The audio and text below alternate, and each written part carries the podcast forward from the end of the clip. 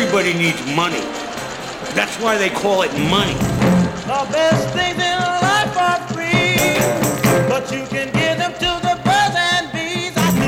From Fool Global Headquarters, this is Motley Fool Money. Welcome to Motley Fool Money. Thanks for being here. I'm your host, Chris Hill, and I'm joined by Motley Fool senior analyst Seth Jayson, James Early, and Ron Gross. Guys, good to see you as always. Good to see you, Chris. We've got a fun show this week, guys. We've got Groupon filing to go public. Our guest is Louis Ferrante, a former member of the Gambino crime family. He will share some legitimate business advice from the mafia. Plus, as Is always, that all legitimate? Oh, it's all legitimate. It's all on the up and up with the Gambino crime family. Plus, as always, we'll give you an inside look at the stocks on our radar. But we begin with the big macro and some ugly jobs numbers. The Labor Department reported on Friday that the unemployment rate in May rose to 9.1%. Employers added just 54,000 new jobs in May. That's down from the 232,000 that were added in April. Ron Gross, I'll start with you. What'd you make of the numbers? Yeah, I know we like to kid around here, but this isn't that funny. Uh, Yeah, this, yeah. Is, this is some uh, some concern to me, and I've been concerned for a while. The high unemployment rate, not adding jobs anywhere near the at the rate we thought we would. QE2, our quantitative easing program, about to end, Mm-hmm. uh, brings up uh, questions about you know do we need additional stimulus going forward? The big question here is this just a soft patch on our on our bigger road to recovery, or are we actually in trouble here and on the verge of, of a double dip recession, or even worse? I actually don't know the answer, but I do know I'm concerned about So, it. so you pose a question without answering it. Well, I, I'm On a- not on a gonna- I think that nationwide the, radio The show. second we Let's start to pr- make economic predictions here is the second listeners to start clicking us off. Oh, they, t- they they know that we know the future. Now this is this was a pretty ugly report. The best I, I was looking at the details too, and the best thing you could say about it is that in a lot of places, job losses didn't get, didn't get bigger, um, except in, in public government. But of course, everyone in the country right now is up in arms about debt, and and so The debt ceiling and, and all that So go stuff. ahead and, and cut government employees. Just be aware, everyone, that when you get what you wish for, sometimes what you wish for is lower economic activity. And one of the worrisome bits is that temporary employment, if it is actually a bellwether of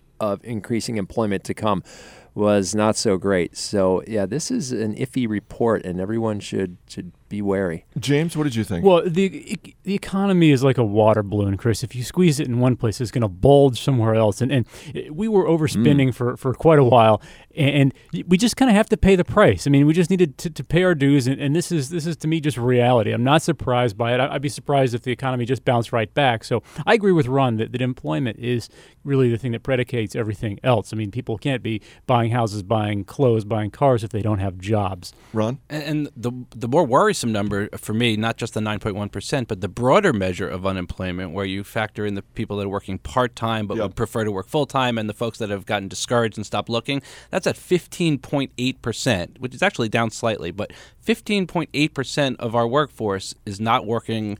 Or is not working to the ability they would like to. That's a scary number, and that, that's a lot of people in this country that are having trouble making ends meet, putting food on the table, paying their bills. But that was one of the things I thought if, if you know if you want to look at the glass being half full, at least it hadn't gotten worse. That is there true. Were, there were several it's numbers. down his from finger as he makes his 15.9. I know. point, I'm which waggling my serious. fingers. I At have, Ron, you guys Ron. need to be more optimistic, like me.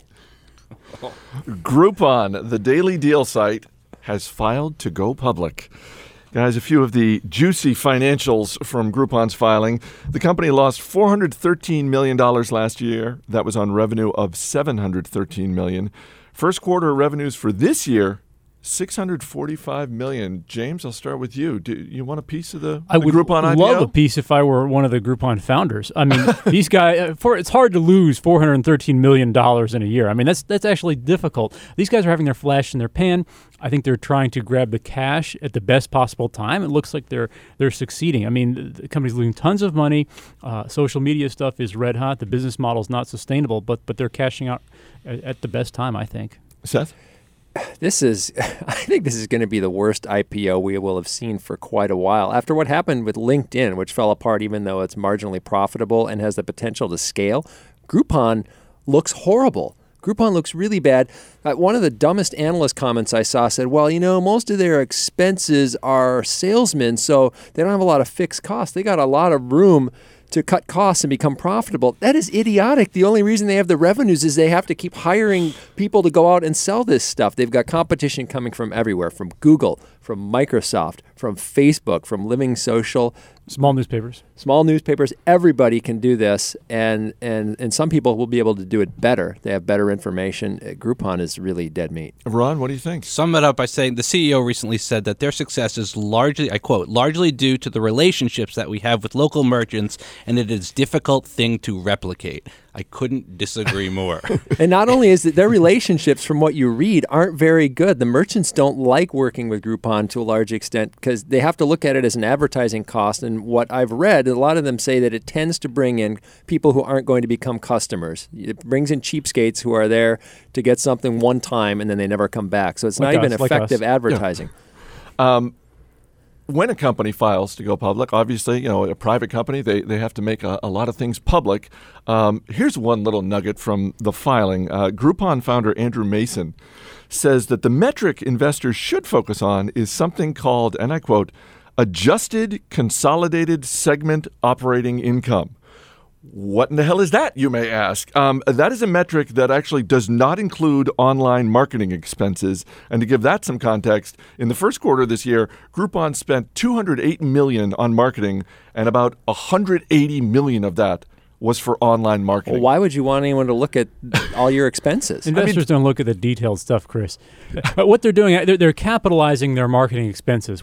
You, you make something an asset, you make an expense an asset, and then you take little pieces of that to use as your, your fake expense for many years. So that's what they're doing. They're, they're making it a small expense year after year as opposed to the big expense it is now, which definitely helps their numbers. Ironically, analysts sometimes make this adjustment when they're looking at companies like Coca Cola uh, because they're, they're building their brand, and that's something that lasts for a long time. But these are more one off expenses to pay the sales force to, to advertise. So I don't think this is something that should be capitalized. I mean, yet they do. But it's an online marketing company, and now, and now they're saying don't count our online marketing Well, well, expenses. well, let's, to be Well- fair, take the other side. They're saying that creating the relationships with these merchants is expensive. Once you have the relationships, maintaining them is not nearly as expensive, and therefore their expenses in the future will go down. And as an analyst, you do want to be aware of that. But You have to, exclude believe it, it though. completely. You have to believe it and raise your hand if you believe that. Anyone in this room? Anyone? This is radio. It doesn't matter if we raise our hand. yeah. People can't actually. For the see record, o- only Steve Broido has his hand up, but he's scratching his head.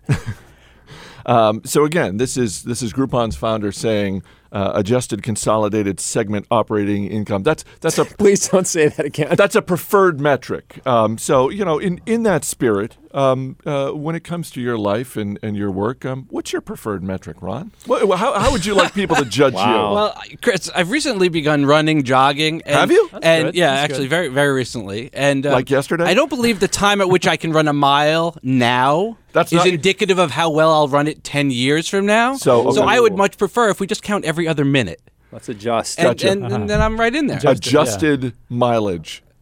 Or Sounds adjusted reasonable. for the time that you've been running. Gotcha. Exactly. James, you go. James, You know, I here have a little confession, Chris. Um, well, m- my metric, first of all, is how much money I've saved on, on outdoor gear. See, I'm a minimalist usually, but when it comes to climbing gear and ski, skiing gear, I'm kind of a gearhead.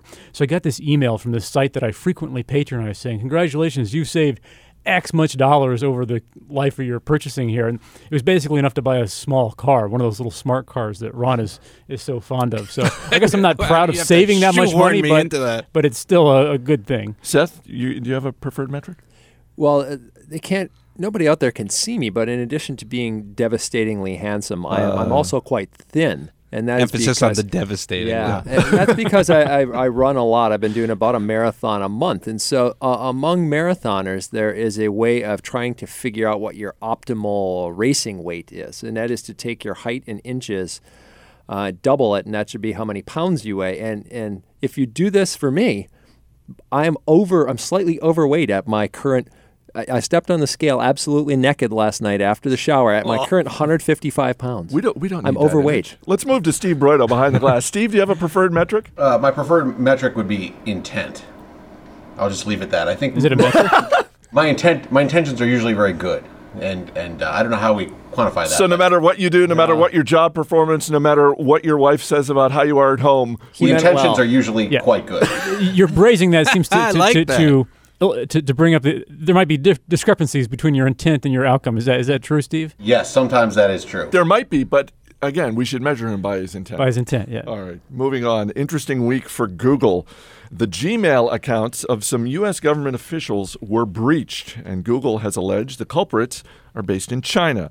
This has prompted an angry response from the Chinese government, which in turn accused the United States of launching a global internet war to bring down other governments. Uh, Seth, uh, w- we don't need to play peacemaker between nations on this show. Bringing it back to business, um, what does this say about Google to you? Well, it says a couple of interesting things. One, one about China, uh, which is their response was did not, did not, did not.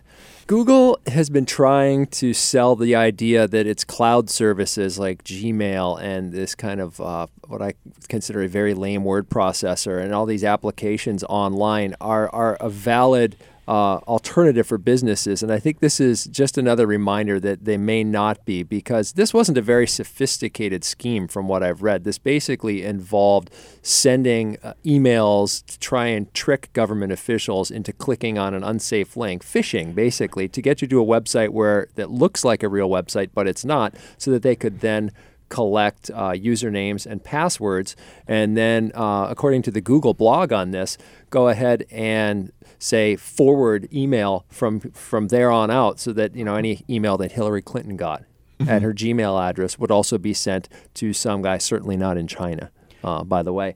And this just goes to show you that you don't actually need to all the security in the world, and Google has good programmers. All the security in the world doesn't matter if people make silly mistakes, and Google has a lot to learn still about helping people make better choices.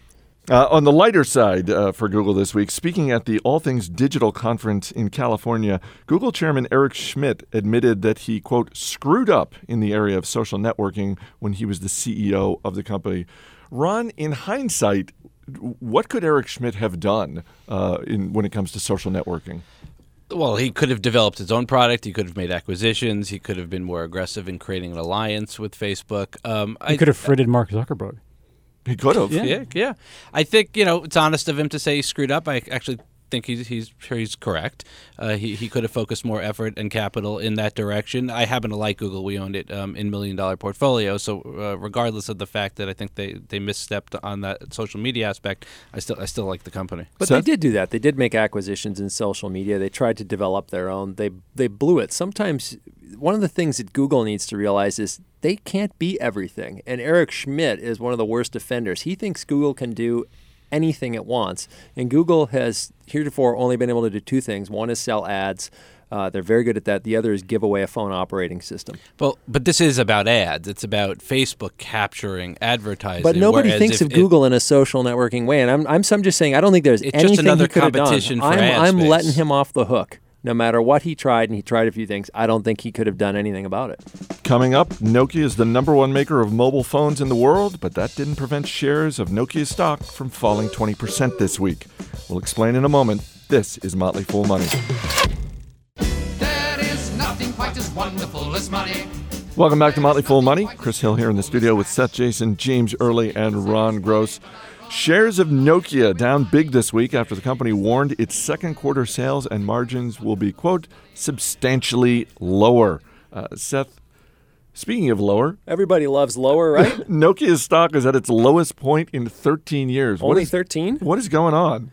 Well, what's going on is they decided to completely revamp their, their phone strategy, get rid of their Symbian uh, smartphone system, which which had enormous market share but was way too complex. They go with Windows Phone 7, but they are not going to be selling those phones for a while. People don't know how well those will sell, and in the meantime, nobody wants to buy the phones that are going to be obsolete in a few months, and that turns out to be quite painful. So the, The market question- obviously loves their new plan. Yeah, yeah, this seems to be working out They're really losing well. on the low end. They're losing on the high On the low end, they the new can't stuff compete, isn't yeah. available yet. I mean, it's a mess. The It's problem mess. is the problem. Really, Nokia, I think, is destined to become uh, something like a a Samsung, but with far fewer products because they don't have their own. They don't have their own thing anymore, and I'm not sure that's good or bad for them. If they had tried to stick with Symbian and had their own thing, they may have gone completely away. Maybe they can hang on this way, but uh, that is what has got investors worried, and that's why I would stay away from the stock. The makers of the five hour energy shot drinks initially built their sales by targeting college students and people who work long hours. The Wall Street Journal reporting this week that there is a new market for five hour energy shot drinks senior citizens. Yes, the new group that is helping Five Hour Energy to acquire nearly 80% of the market share of this product. That's a staggering number. That I, I mean, at what point do Starbucks and McDonald's get nervous about the caffeine market? Well, you know, uh, I, I think the appeal is, in fact, I read one of the stories that the appeal for truckers was that you needed fewer bathroom breaks because you got more Yeah. caffeine in this Less smaller liquid. Tiny little shot. The amazing thing to me is that, that seniors could go to McDonald's and for a quarter, they could instead could of get the the three caffeine. dollars, they could get Yeah. the caffeine for a quarter at McDonald's in the coffee. Because really, this is just a, a, a large cup of coffee's worth of caffeine. That's the only thing in this. What I love about this story is that the AARP vetted the Yeah. product and decided it was fine, and that you know they could market it to, to senior citizens through through their because it has it has caffeine they found and then a bunch of vitamins which you know you can get any other way and if you get too many you just whiz them out What would you do with five hours of energy, Ron? Hey, do some of that running he talked about. Yeah. There you before. go. That, That's one mile right there. All right, uh, we're going to do stocks on our radar a little early this week, but before that, uh, we've gotten a lot of great email recently. And by the way, you can always drop us an email, radio at fool.com. But wanted to give a special shout out to Captain David Lawson, who is serving in Iraq. Yay. Dropped us an email. Gents, great job. I listen every day possible. He also included a photo of himself and fellow serviceman Rob Burnett uh, decked out uh, in fatigues and Motley Fool baseball caps. So we love that. We so saw thank- the photo, guys. Thank yeah. you guys. We Thank liked you it. guys. Thanks for listening. Uh, just in the time we have left, the stocks on our radar. Ron Gross, I will start with you. All right, I like Bridgepoint Education, ticker symbol BPI. Uh, we own it in Million Dollar Portfolio. It is a for profit education company, and there are some moral and ethical considerations with this industry, so uh, listeners should make up their own minds about that. Um, recently, we got some information that the Department of Education was not going to be as strict as some had thought Yep. in terms of uh, re regulating this industry. You get a little bump this Um, week? Got, stocks were very strong this week across the board. Actually, um, I think BPI is is quite undervalued here at this level, and uh, future looks good. James Early. Chris, my stock is Cato. Ticker is CATO. This is a clothing company, lower price clothing company. Uh, operates a lot in the, the southern U.S. And, and Northeast, and they've really been expanding their plus size line in the South, where obesity has really become an epidemic, and that's been good business because you know everybody needs clothes, uh, and and it's a, actually pays a 3.5 percent yield, 700 something million dollar market cap, a lot of cash. So Cato is the, the name. i really disagree that everybody needs clothes that's part of what's wrong with this uptight country of ours Uh, thankfully, that's not the case in this studio. Seth, your stock this week. I'm going to go back to Jinpan International. The ticker is JST. This is a small maker in China of cast resin transformers and specialized electrical electrical equipment that is going towards uh, wind generation farms. They just announced this week uh, some sales to uh, to an American wind farm, and I believe they're going to do more of this in the future. They have a pretty good presence over here. Uh, you know, a lot of their business is based in China. So if you believe that, that the economy in China is not as robust as those official figures suggest, then you might worry. But the stock looks really cheap to me if they can continue to operate as well as they have in the past. All right, Seth Jayson, James Early, Ron Gross. Guys, thanks for being here. Thank you, Chris. Yes, money in my pockets, but heartaches in my heart. And how many times have you heard it said, a fool and his money will part? Coming up, we'll talk with Louis Ferrante, a former mobster with some legitimate business advice you will not want to miss. Stay right here. This is Motley Fool Money. Welcome back to Motley Fool Money. I'm Chris Hill. Forget Harvard Business School. My guest this week says you want to learn about business? Study the mafia. Louis Ferrante is a former insider with the Gambino family, and after spending eight and a half years in prison, he is now an author and motivational speaker. His latest book is Mob Rules What the Mafia Can Teach the Legitimate Businessman. And he joins me now. Louis, thanks so much for being here. Thanks for having me, Chris. I'm happy to be on your show. Um, I want to talk about the book in a minute, but first, let's let's start with your own experience. Um, what was your role in the Gambino family, and what was the primary business of the Gambino family? Well, well, the primary business to answer the latter question first. The primary business is profit, making money. uh, so that that's that's their role uh, in the world. Period. My role in the family was uh, I kind of had. I guess you could you could say I shared three different roles at one time. Uh, I was an employee for the company, uh, which was a guy who makes money, who earns uh, on commission, strictly commission. What you make, you get a you know piece of what you make. A piece gets kicked up to the boss. I was also a middle, middle manager, uh, taking orders from top guys in the family and handing them down to my crew. And I was the CEO of my own crew. Uh, I handled. Uh, uh, I had over a dozen guys that answered directly to me. We were like a small company within the family. We did our own thing, uh, and we kind of like, uh, you know, you answer to the franchise. Wow, it's it, it's amazing. I guess I never thought of the mafia as having middle managers. I just think of that as like sort of like you know office parks out somewhere have middle managers. The middle the middle managers are usually like capos. Uh, you know, usually captains of crews. Um, I guess that's the closest. Uh, analogy you could use for them. But yeah, it's it's it's built just like a corporation. Your underboss is a vice president, your boss is a CEO, uh, and you have outside consultants. Uh, they're called consiglieres. Uh, usually, there's one strong consigliere in the family, but there are also a lot of guys who consult, who the boss may consult with, who the underboss may consult with. It's built just like a corporation. And in terms of your own operations for your own little business, you were, among other things, hijacking trucks, weren't you? I was. I was the guy the family came to if they had uh, a tip on a score.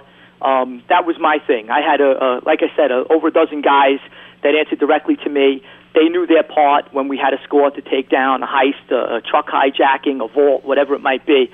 Uh, if you think about it, just imagine how funny the, the the mob would look if somebody owed them a million dollars and came to them and said, "Hey, listen, I got a great tip on this vault in this in this warehouse."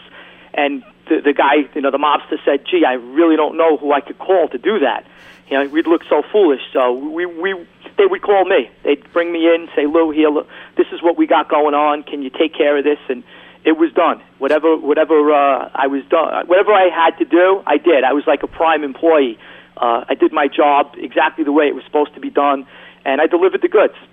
So you end up eventually going to prison, and uh, what changed for you in prison? How does a guy go from being um, an elite performer for a mob family to becoming an author of, of multiple Mm-hmm. books? Well, f- f- first I have to say, by the grace of God, my eyes opened up in a prison cell, and I saw that, you know, what I was doing, victimizing people, is, you know, there is a violent part of the mob too, and there are victims.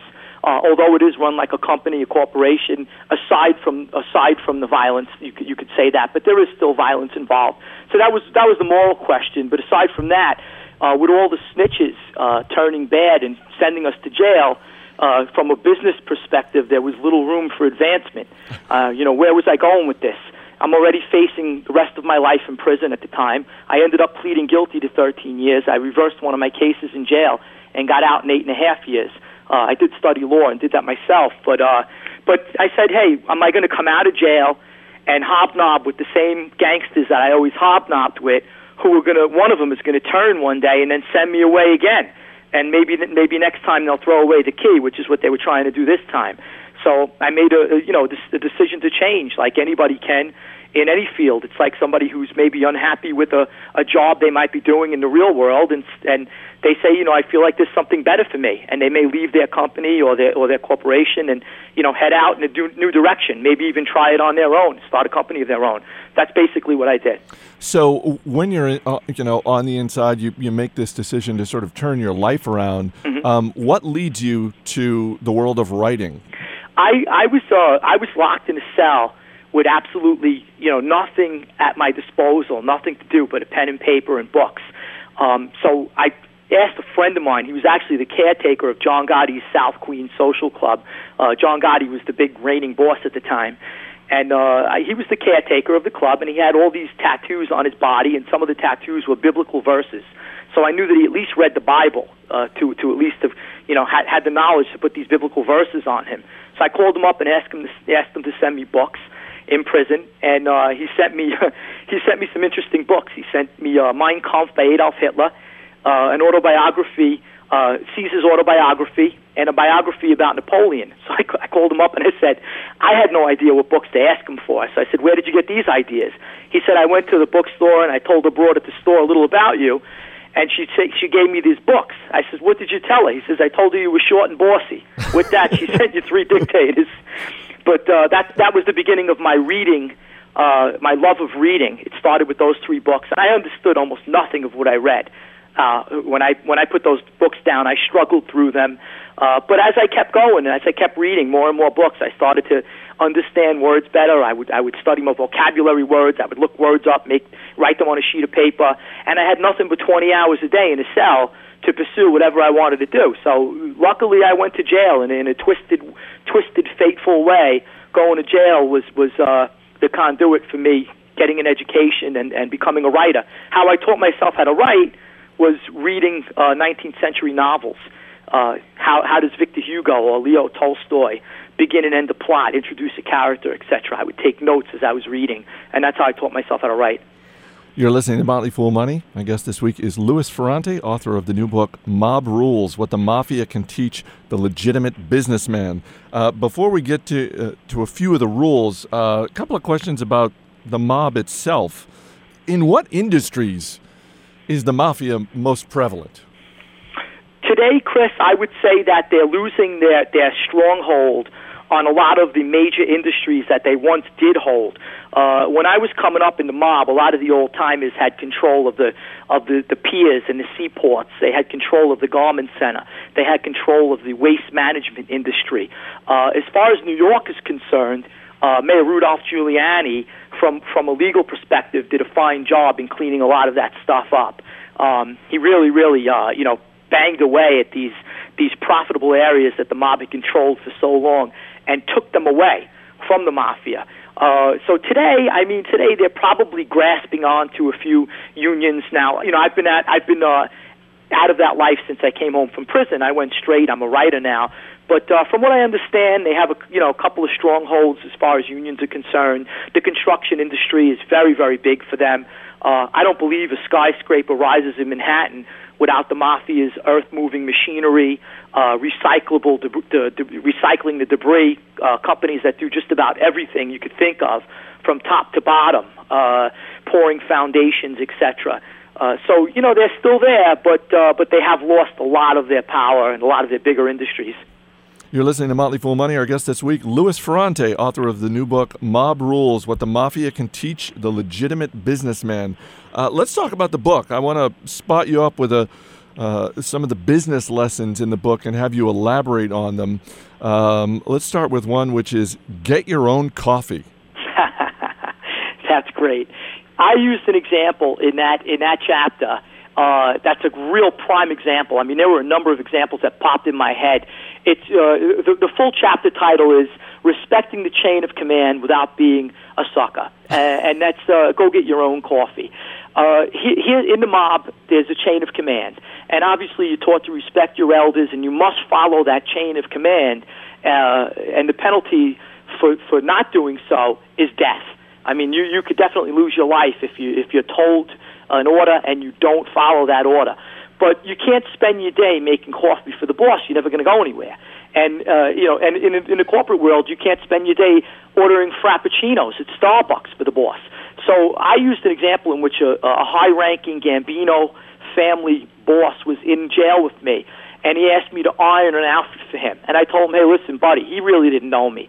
He knew uh, he met me really on the street. And there's a lot of Gambino family members. You don't know every single one of them when you're on the street. It's a large family. I was well acquainted with the people in Brooklyn and Queens. He was from New Jersey, and he said, "Hey, can you can you iron my pants for me?" And I said, "Hey." I don't do my own pants. I pay somebody to do them.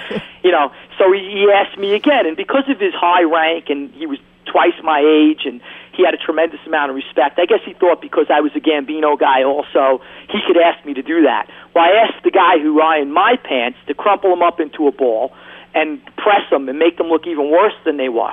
And I gave them back to him. And I said this was the best I could do. And he got the message, and I got a laugh out of it too. And I said, listen, no offense, I don't iron pants. I'm not here serving. I'm not here facing the rest of my life in prison because I wanted to work in a laundromat. I could have gotten that job easily and never had worries about the FBI. So he laughed, and we got along after that. And in the end, to make sure he was my friend, I used my connections at the prison laundry to get him a brand new uniform, gave it to him, shook his hand, smiled, and he gave me tremendous respect after that. And he would never ask me to do a menial task again. So there are ways in the corporate world where if a boss is abusing you and sending you for coffee every day at Starbucks, you could let the boss, you know, get the message in a, in a phony way. Coming up, more mob rules with Louis Ferrante. Stay right here. This is Motley Fool Money.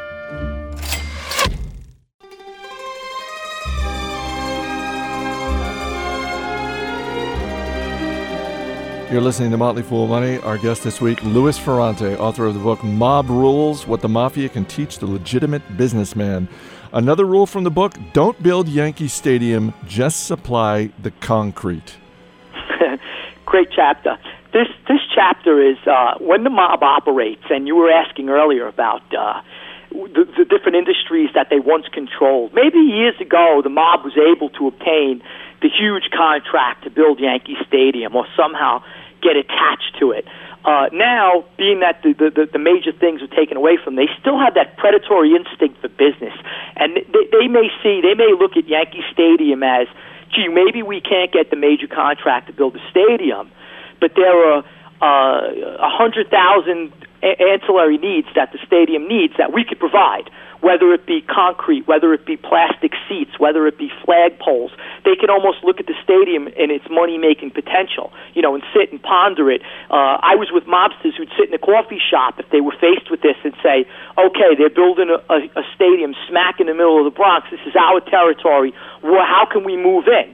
Uh, well, we could start by opening up sausage and pepper stands when the workers get there, and hot dog stands. Make sure all the workers are supplied with our food. Then we could uh, uh, definitely try to get the, the some of the concrete contracts. Then we could get oh, there's flagpoles. I know a guy, Bobby Flagpole. He sells flagpoles. I'll get the flagpoles from Bobby, and we'll we'll see if we could get them cheap enough where we could get the contract for flagpoles. Uh, the sign. Oh, I know Johnny Signs. Johnny Signs makes signs over in Brooklyn. Maybe we could make the uh, the the Y, the A, the N, the K, the the, the double E's, and the S for the for the stadium sign. Uh, you know, and they'll try to really, really attack that stadium from every different direction. And there might be there might be uh, uh, areas of the uh, profit profitable areas that other people would turn their nose up at, and the mob will run into. You know, a mobster might say, "I could supply the urinals." let me do the let me let me get the bathroom contract. All I need is the urinals, and I'm and, I'll have a, a four million dollar contract just putting the urinals in. You know, so this is what the mob does, and they they really really then work hard at getting anything that could be put to use in that stadium uh, by the main general contractor, and they work at getting those contracts. They use their networking capabilities to get those contracts too. And networking is huge in the mob. Uh, every every mobster has a huge list of legit and illegit friends who he could turn to to try to get something accomplished. Another lesson from the book, uh, which is near and dear to my heart, certainly the, my favorite film of all time, uh, and the lesson is leave the gun, take the cannoli, and, be, and beware of hubris. Yeah. In, in this particular chapter, uh, I started out with leave the gun, take the cannolis. When I left the mob, I left the gun behind, and that's symbolic for the violence and the cutthroat ways, etc and I took the cannolis, the sweet things I'd learned along the way, the different experiences that I'd lived through, uh, the integrity that we did share when we were doing business correctly with each other. Uh, you know, there there were a number of mobsters who did business the right way, not greedy guys. Uh, we did not resort to violence all the time, and we made a lot of money doing things the right way. So that was the cannolis, the sweet things I'd learned along the way. And beware of hubris, the second part of that chapter, is a very, very stern warning to people who make it to the top and get a little dizzy uh, at the heights. And the examples I used was a national leader, Adolf Hitler, who uh, who brought Germany to its ruin.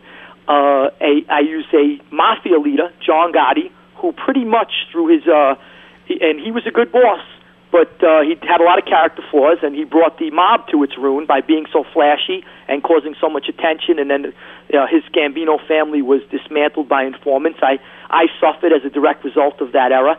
And the last leader I used was Ken Lay, who brought uh, who who participated in bringing Enron to its ruin. Uh, we're going to wrap up with a round of buy, sell, or hold, and let's start with uh, this faces more and more competition. Buy, sell, or hold the future of Atlantic City? Hold briefly. Just briefly? Hold for another year or two and see where it goes. People still like a place to go. People still like the aura of a casino. Uh, I think that uh, ebooks will not overcome books completely, although it looked as if they would for about six months or a year. It looked like no one was going to uh, want to you know, buy a book again, but there are still a lot of people who like to hold books in their hands, and I use that as a as an example for the same thing with Atlantic City. I think people are still going to want to go there, get that comp and that prime rib dinner that they can't get in their living room. Um, you know, the whole uh, that that nice Romeo and Juliet cigar that the waitress is going to bring over with the bunny outfit. You're not going to get that in your living room. Uh, but then again, you're going to lose a lot of people. You know, who just rather sit there and do their thing. So I would hold it and see where it goes. Uh, I wouldn't sell so quickly. This is someone who built his name by cracking down on crime. Buy, sell, or hold the presidential prospects of Rudy Giuliani. Uh, I have a tremendous amount of respect for Giuliani. I mentioned earlier in the show that uh, he did change around New York. Um, he's up against a real, real tough bunch. Uh, I would say. You, you don't want to hold just in case?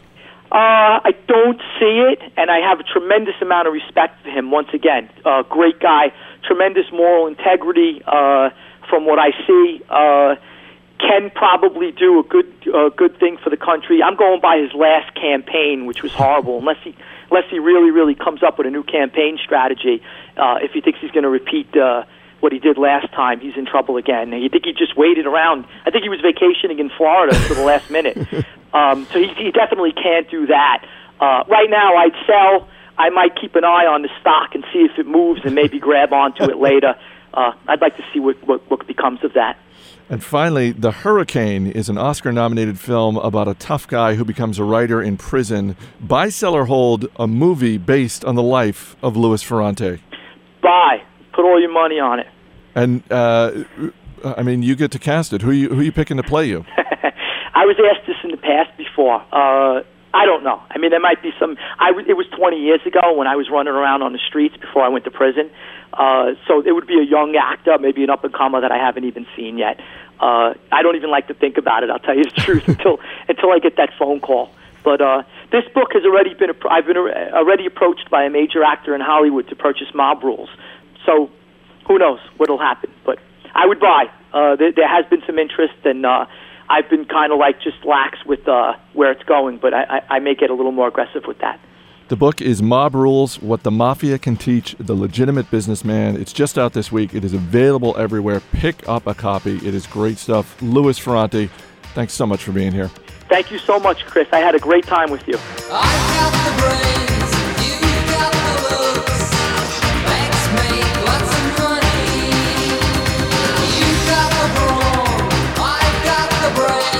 As always, people on the program may have interest in the stocks they talk about, and the Motley Fool may have formal recommendations for or against, so don't buy or sell stocks based solely on what you hear. Thanks to our special guest this week, Louis Ferrante. The book, once again, is Mob Rules What the Mafia Can Teach the Legitimate Businessman. And speaking of books, we've, we've actually got a book of our own coming out later this month. It's entitled Warren Buffett Invests Like a Girl and Why You Should Too. Uh, the forward of the book is by Motley Fool co founder and CEO Tom Gardner. It goes on sale June 21st, but you can get the first chapter for free right now. Just go to www.fool.com slash girl. Steve Broido, that URL one more time? Fool.com slash girl. Fool.com slash girl. And don't tell our publisher that we're giving the book away or the first chapter away for free. That's it for this edition of Motley Fool Money. Our engineer is Steve Broido. Our producer is Mac Greer. I'm Chris Hill. Thanks for listening. We'll see you next week.